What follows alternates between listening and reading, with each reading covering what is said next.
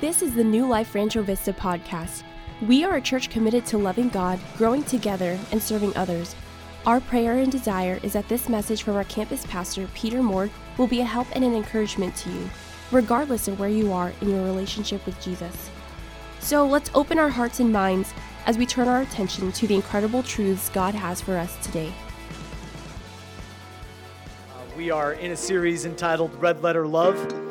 And uh, these come straight from the words of Jesus. If you have a Bible that has red letters, uh, that is the word, those are the words of Jesus. And uh, we're thankful for um, this series. And we have one more week left, but tonight or today we've been really focused on the fact that Jesus spoke to his mother from the cross. And his mother was there in an act of such love.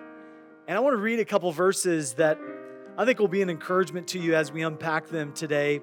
Uh, it's called Selfless Love in your worship guide. There's a outline, looks like this. So go ahead and pull that out and we'll go through this. But before we pray and start, I, I wanted to read in verse number 25 of, of John 19. It's in your notes and you can open your Bibles to it as well if you'd like.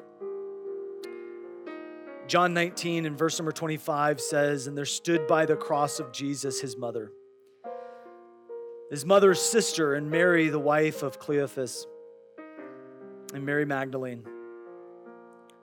And in verse number 26, it says this And when Jesus therefore saw his mother and the disciples standing by him, whom he loved, he saith unto his mother, Behold thy son. Let's pray. God, we thank you for all the mothers. We thank you for the selfless love that they've given. Lord, thank you for this passage. Thank you for opening up uh, just a very personal moment that you had uh, with your mother. And God, we're grateful for that. And we pray that it would encourage us and, and strengthen us in our love for one another and for you. In Jesus' name, amen. Now, as loving as mothers are, I have to tell you that there's sometimes moms just can get a little overwhelmed and need to to to you know get some stress relieved. Uh, and I I uh, read about some moms who were, had some interesting text conversations with their children. Uh, one had was leaving the store and she was on her way home from Walmart. And this was their text conversation. She said, uh, Where are you? And she said, Leaving Walmart halfway home. Why, sweetie? And she said, You brought me to Walmart with you. And she said, Oh, I'm coming back to get you. and so that's a little bit of a mom's life, you know, wondering, okay, uh, well, where, where are all my kids? What do I need to do? How do I need to get everything done? And then this one mom wanted some uh, a break from the pace, so she was going to be on the treadmill for a while. So she texted her, her daughter and said, uh, Please don't text me for the next hour. I'm going to be on the treadmill. She said, I wasn't planning on texting you. And she said, What did I just say? Uh, do not text me. Uh, and so even moms need a, a break, need a moment. And, uh, you know, there's a moment in this passage of scripture where uh, you know, Mary came through in the clutch. She came through and she was there for Jesus. And you know, a lot of times, even with the pressures of being a mom and trying to figure everything out, uh, you know, we all never wonder about anything. Uh, we can wonder about a lot of things. We don't wonder about one thing, and that is whether or not our mothers are going to be there for us. They're just there for us. And Mary is there for Jesus in a very difficult time. Here he is on the cross. Jesus is hanging on the cross and he looks down in verse number 26 and he sees his mother. And when Jesus saw his mother, now that's a very interesting phrase because I believe that every person on the planet who has been born and would be born was seen by Jesus. I believe he saw you, he saw me. I believe he saw every sin that you would ever commit, and he was paying for that sin. So the fact that he would look and he would see his mother is not as shocking as much as he would say something to his mother. You see, he only gave seven statements from the cross. And one of the seven statements was a statement to his mother. And we'll see that statement in just a minute. But I want you to notice that, that Jesus sees her and Jesus sees us. In fact, Jesus sees the sorrow and the difficulty that no one else sees. Jesus sees the pain, Jesus sees the hurt, Jesus sees the trouble that no one else sees, and Jesus understands it. In fact, Jesus came to give our pain perspective. He came to give our pain perspective. Now, I want to give you two perspectives of selfless love that I think will help give difficulties and trials uh, and, and difficulties in our life perspective. And I want you to see the first one, and that is the first perspective of selfless love is that selfless love is courageous. Selfless love is courageous. This whole passage just oozes courage because you see there's a, a, a mom who is risking her life uh, to come be with her son. This is the reason the disciples ran away and hid like, like little girls. it's not because they weren't strong, it was because they didn't want to get beaten, they didn't want to get arrested. But who is here? The moms. The mom's like, hey, to the Roman guards, just try to arrest me. All right? I'll throat punch you, right? I mean, I, it, you know, you don't mess with a mom when you're torturing her son. She's already upset. She's already a little bit on edge, and she's like, "Hey, try something," right? And so the moms are there. They're courageous. They're they're risking their lives to be there. But there's something else that's happening right before they're standing there, and Jesus mentions his mother. Look at this. There's something else going on.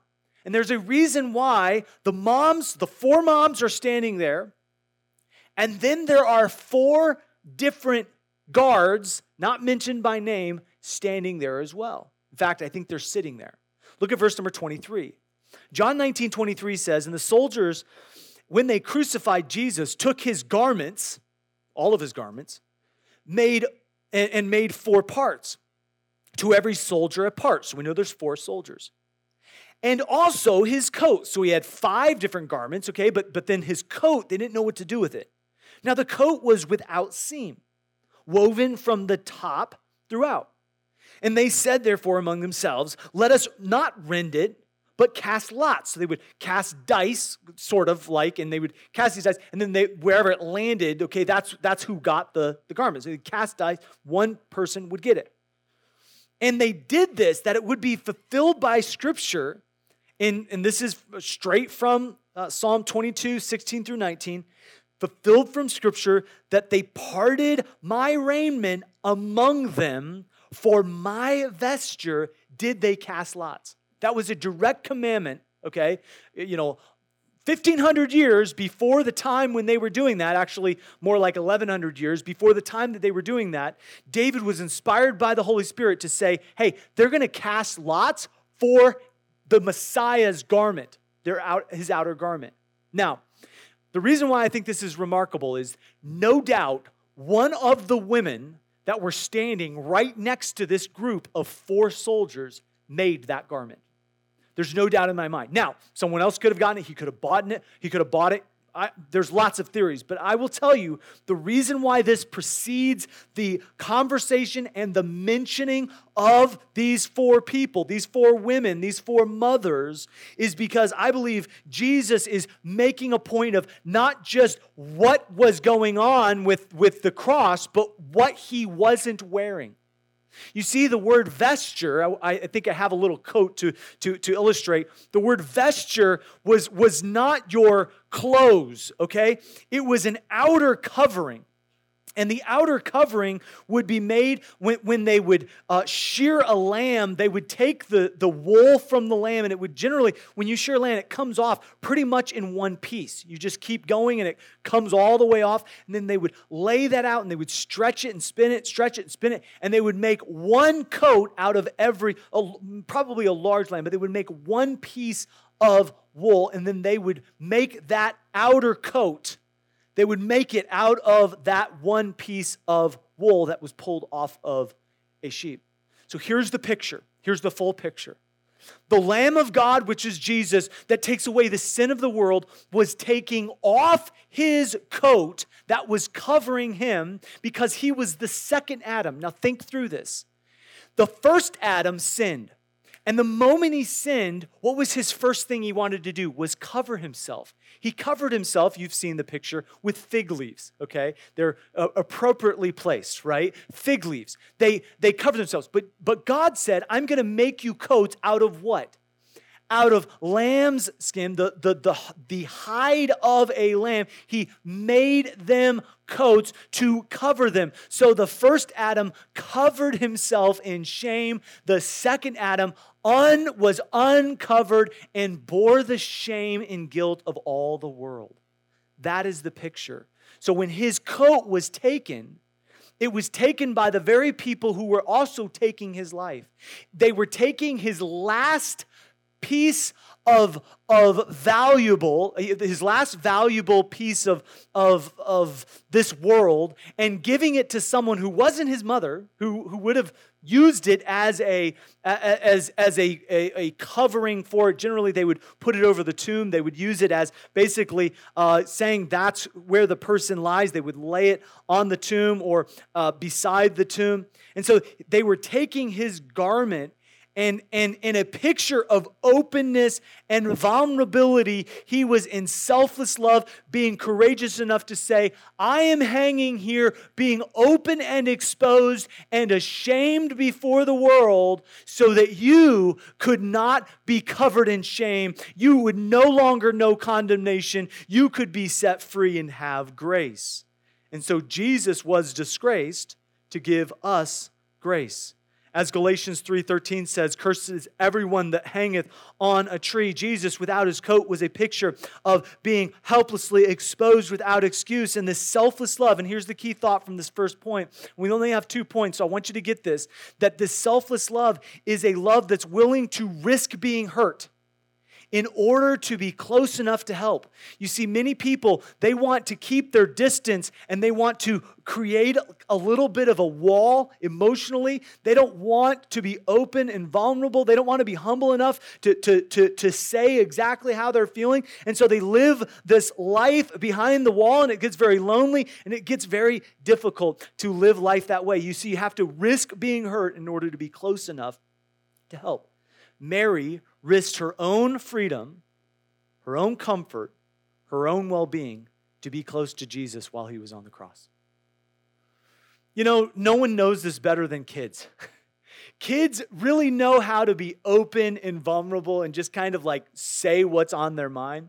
I want to give you a contrast between two kids. The, the first two kids are going to just be raw and open and going to talk about how they're feeling. The second, the, the, the second video, I'm going to show you how, how a kid has learned to try to hide what's been going on, okay? Let's look, I think this will illustrate the point perfectly, okay? This is the courage I'm talking about to be open and vulnerable, the openness of just being honest with how you're feeling. Here's the first one. No, but how can she get Why- married? Why don't you want Aunt Judy to get married? Because she's my best friend. Vera. I don't want my best friend to get me married. Oh, Vera. you know, I had a big day. Um, so What kind of big day? Because you're in You the first how- grade? You know how hard it is to be in first grade and it, and it's hard and how big it is to do stuff? No. It is hard.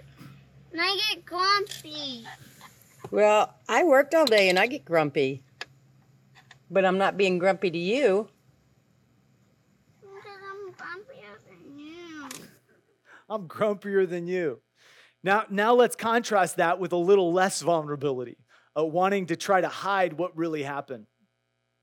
I did not do that thing. Well, somebody did it. Well, I didn't. I didn't. I didn't see it happen.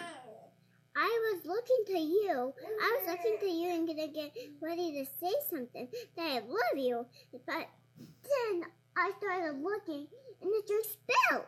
My arm just moved like some somebody pulled my arm over there just to spill the drink. I didn't even see it happen. Then I started to look. I saw it happen. And then that's just what I saw. It's just I can't explain that. I can't. I don't know how that happened. Did you see it? That's the question we all want to say is listen, if no one saw it, then I'm good, right? Like, I mean, if, if you're just seeing the good side, then everything is good. And the thing that the cross teaches us and the thing that this story teaches us is that life is sometimes messy. That life is sometimes difficult, and the real courage is to stand next to the cross and say, I'm going to not be defined by my mess, I'm going to be defined by the cross of Jesus Christ. And so here's a takeaway just from this first point, and it is this that the, the cross, here's a takeaway. Let's, let's put up the takeaway. The takeaway from this is, and it's in your notes, the takeaway is be courageous enough to stand by the cross of Jesus. You must stand by his cross and say, everything that I have going wrong with me is going to be defined in a moment of courage by his death, burial, and resurrection. It can't be defined by my goodness. It has to be defined what he's done. It has to be defined by his sacrifice, by his selfless love. So, number one, it's courageous to have selfless love. Number two, the second perspective that I want to give you is that selfless love is caring and committed. It's caring and committed. Listen, the agape love, the, the, the love that Jesus loves with the deepest love, the love that, that brings the most affection and, and, and the most commitment, the most care, it, it comes from letter A, a care, uh, the, the care of personal attention the, the care of personal attention, the, the personal attention that Jesus gives to his mother here is unmistakable. He says, Woman, verse number 26, behold thy son. Now, when we read that in our culture, it's like, whoa, Jesus, hold on, you know, time out. You don't please, you know, use a use a kinder phrase. Like, please don't walk up to your mother today and say, Woman, happy Mother's Day. She'd be like, well, excuse me that's not how we talk to, to, to me but listen this is this is a phrase they would have used in fact he used it multiple times it's it's actually uh, the the Greek word. Well, there's there's two words. There's a there's a Hebrew word he would have used or an Aramaic word, but the Greek word literally means man. It's our modern day equivalent to man, and and gunai is the word, and, and the word gunai it, it was something that he would address her with as as a respectful title and and he, he was he was respecting her. He was he was putting his attention on her. But he was also diverting the fact that he was not calling her the mother of all divinity. The reason why he you'll never see him say to to her, use her term as mother okay, okay the, the scripture uses it as mother but he'll never say mother is because he wanted to separate the fact that yes she was blessed beyond all measure but she was not divinity. Jesus was divine, but Mary wasn't. And it's really important for us to understand that because nowhere in the Bible does it say that there are two mediators between God and man. And the reason why I don't pray to Mary, and I'm not, uh, I don't have a personal vendetta against anyone who does, I just believe that uh, I need to follow what the Bible says. And the Bible's really clear that Jesus is the one mediator between God and man, and that his mother is blessed, but she is not divinity. And so it's really important for us to know that he uses this term on purpose to show us that he's giving personal attention and he wants us to give the same personal attention to our mothers as he gave to his. Now, look at this. Here's a key thought. The more we give our personal attention to the needs of others, the greater our needs and our greatest needs will be met. The kingdom living is backwards, it's, it's upside down uh, to, to what we naturally think. The greatest need you have is what you need to give. You say, but I'm really sad and I just need some joy. Try to give joy to others. Uh, oh, I'm just really, really, really feeling a, a, sense of urgency and, and anxiety about something. I just don't know what to do and, I, and I'm just confused. Listen, bring clarity to others. Help, help others see their way and you'll see yours. It's just amazing how that works. And so the personal attention that is given from Jesus to his mother is a moment of uh, total courage and, and, and, and, caring attention. Now, uh, oftentimes, you know, life gets busy and we, and, and we lose uh, track of things and, and, and we don't give as much personal attention to something or someone as we need. There was a really busy um, uh, single mother this last week who was, uh, you know, just gave her four, four-year-old her phone and said, hey, listen, I need to get some things done. Mom, mom's busy. Uh, you can play on my phone. And so he opened up the Amazon app and this is what happened find just about anything your heart desires on Amazon. For four year old Noah Bryant, his heart desires popsicles, more than 900 of them. The little boy managed to place an order for nearly $3,000 worth of SpongeBob SquarePants themed frozen treats. And while Noah is all smiles about his purchase, mom Jennifer was not. The popsicles were non refundable, which left the single mom stuck with quite the bill, and they started a GoFundMe to help cover the splurge. Is that incredible? One moment of just looking away, and he's on the Amazon Amazon app uh, ordering 51 boxes of SpongeBob SquarePants. I mean, how many times, you know, like, oh, one's not enough. Let's go all the way up to 51, you know, like what, what was he thinking, right? But, um, but it's interesting that that one moment of lack of attention. Now, what the devil says is, you know, there's been some moments that you could have given more attention. And so I want to put guilt, I want to put shame on you for all of those areas where you didn't pay attention. You know what Jesus is saying on the cross when he's giving attention to his mother? He's saying, listen, as I am giving selfless love, I'm hanging on a cross for your sin, but I am also paying attention to my personal responsibilities. I'm, I'm not focused on what's been done in the past or what's even being done in the present. I'm looking to the future. I'm taking care of her. This is a great passage to know that our personal responsibility matters. Look at uh, letter B.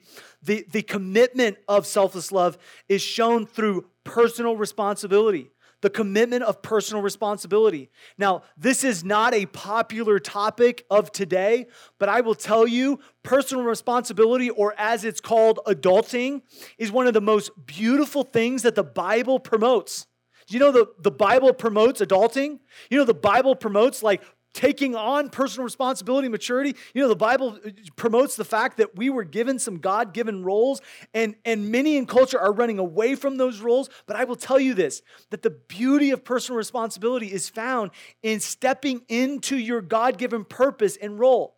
In fact, here's a key thought selfless love is ready to make commitment, even if it means greater responsibility. And so, eh, as an action item, we need to embrace our God given responsibilities as an opportunity to fulfill our eternal purpose and our role. And so, selfless love, yeah, it's, it's caring, and yeah, it's committed. But it's not just committed to your personal responsibility, it's also committed to your personal transformation. That's letter C, and that's final, finally today. The commitment for personal transformation now, it's interesting that he starts out off with talking about the coat, the removal of what was covering. And he ends with what's inside you. Look at verse number 28. He says, Jesus, knowing that all things were now accomplished, that the scriptures might be fulfilled, he said, I thirst. Now, they would give him vinegar, which is also very significant. And you can go back to the Jesus is Everything series that we did last uh, a couple years ago and, and, and listen. We did a whole study on these two words, I thirst. But you know what Jesus was saying when he said, I thirst? He was saying, I am the only one that has ever been filled. I am the only one that is, that is completely without need. The, the word thirst here is the word dipso. It, it literally means uh, that, that, a desire for water, of course, but it means to, to yearn for something, to, to be empty or lacking. He says, I, the, the, the, the one of all fullness, the, the God man in the flesh, I have been emptied out so that you could be filled. I have, I have emptied myself so that you could have fullness on the inside. But he didn't stop there. He said, "To tetelestai, it is finished. The word to tetelestai is a word that no doubt he would use he would have used hundreds of thousands of times every time he would have finished a house. We know that jesus worked in tyre and sidon with his uh, stepfather uh, joseph and he would have worked there building uh, these these these rock houses these brick houses. And and when they would have finished a house he would have brushed off the mortar from his hands and he would have said tetelestai every time he would have uh, made a transaction where he would have bought a lamb or would have bought even a coat uh, he would have uh, shaken the hand of the person person that he bought it from and would have said, To Telestai, it is finished, it's complete, the deal has been done. And when he said from the cross, It is finished, he was saying that everything you need has been completed, everything that uh, you are lacking has been uh, brought to a fullness, a fulfilling. He has achieved what we want to, to, to achieve. Everyone in, inside of us, we feel a little bit empty. We feel like a little bit is lacking. We feel like something is, is just missing. And Jesus says, I am the one that is missing. I am the one that can heal your broken heart. I am the one that can make whole all things new. I am the one that can bring you to a tetelestai feeling and moment in your life to say, I feel complete because I'm complete in Him. And so here's a key thought Jesus is selfless love, it's the ultimate transforming force. Because he's emptied himself so that we could be filled. And he was broken, as we'll talk about next week in the final message in this series. He was broken. This body was broken, he says, for you. He was broken so that we could be made whole. And so we need to then transfer that to others. And when we are poured out into others in selflessness, we are fulfilling why Jesus came to pour into us. He has given us his selfless love so that we would be selfless to others as well. And so here's an action item. I would encourage you to keep track of, of, of those selfless moments that God allows you to pour into others. And, and as you pour into others, I believe that God will allow uh, His grace to flow through you and to transform you. And here's a takeaway the selfless love uh, that, that, that is caring and committed is, uh, is, is given to others uh, through personal attention and help uh, that they need for lasting transformation. See, we all need help. We all need attention. We all need lasting transformation. There's a part of all of us that needs to be changed into the image of Jesus Christ. But, but many of us try to go about our lives wanting everyone around us to see the covering, the coat, the vesture that we've put up for others to look at us and say, wow, you look good. So let me illustrate it this way, and then we'll be finished and that is um, I've, I've used something similar, but I hope this will help you to understand what, what I mean by selfless love. What I mean is the there's a there's an outer shell called our reputation that we often put up and we want everyone to see it and, and, and it hides our flaws right and, and so we, we we paint a mural that everyone sees then everyone does this and it says Look at me, this is me, right? But really, behind this, we're, hiding faults and failures and, and things that we all have. And in an honest moment, I just want to I just want to talk to you about how this love, what this love looks like. A, a love that is open, a, a love that is caring and committed and, and courageous enough to say, I, to I want to engage in the Christian life, not in a fake sense of being someone I'm not. Uh, but but I I I want to I want to focus on others. And so many times people take this these verses and they say, well, you know, I'll, I'll focus on others. I'll, I'll take this and and this will be this will be what I'll I'll look look at. This is how I'll do it. They they they take the reflection. They'll say, I'll focus on others, but when they're looking at me, I'll, I'll, I'll, I'll put on my best self. Look at me. I'm cool, right? And so I'm no longer wanting you to focus on me, but really I'm kind of wanting you to focus on me as I focus on you, right? So I'm others focused. I'm focused on you. But when you're looking at me, I, I still want you to look at my best self, right? And so, Sean, could you grab me that? This is what I believe Jesus is saying through this, through this wonderful expression of his love for us. I really believe this is just the way that I think, and if this doesn't connect with you, I'm, uh, I, I hope that the verses will. But I believe Jesus is saying to us, yeah, I, I, I want you to be focused on others, but really, when they look at you, I want what they see in you to really be reminding them of me. So every time you look at me, I want you to be reminded of Jesus in me. You might see something good in me, but really it's Jesus in me that you see. And so focusing on others is only as effective as when you are focusing others on Jesus as you are focusing on them.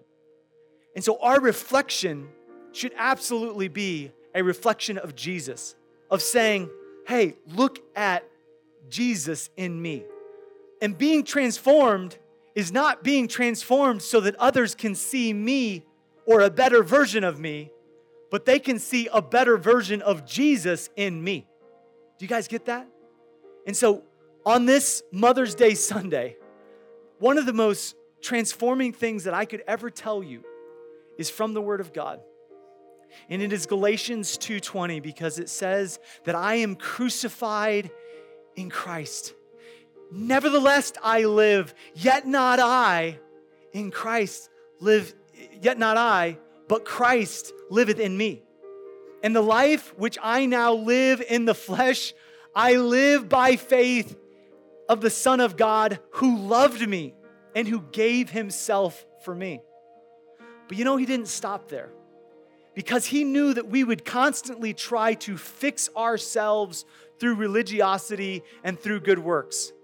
And so he says, I do not frustrate the grace of God, for it for if righteousness come by the law like doing good, then Christ is dead in vain. He died in vain. Now let, let me tell you what that means. It means that most almost all religion will say that if your good works outweigh your bad works, then you're good. The reality is, if you have to do anything to try to make up for the bad that you've done, then what Jesus has done is not enough. And so, the message of this moment in the cross that we've studied today is the fact that Jesus was saying, I am enough, and that everything I've done is finished. It is tetelestai, it is complete. You don't have to add anything to it, but you do have to receive it. And so today I would encourage you to receive this gift that he's giving you, the gift of tetelestai, the gift of the complete finished work of Jesus on the cross. The selfless love was given to you so you could enter into a relationship with God, not on your own merit, but based on Jesus' merit. The only perfect person to ever walk this face of the earth died and took on your imperfections so that he could forgive your sins and give you a, a home in heaven forever. And so, if you've never received that, I would encourage you to know today that you are a child of God by receiving his gift of eternal life if you already have. And we have people on all journeys uh, of their walk on, of, of, of faith. And I would encourage you, if you never have, I would encourage you to receive that today. If you've just received Jesus as your Lord and Savior, but you're not exactly sure what now and, and, and where to go, let me tell you the life of selfless love is the most fulfilling. It's not the most easy, but it is the most fulfilling life you will ever live. And you will always be searching until you find rest in Jesus Christ. Thanks again for listening. If you would like to learn more about our church or how to get connected, check us out online at findnewlife.church or find us on Instagram, Twitter, and Facebook under the handle Find New Life. Have an amazing day.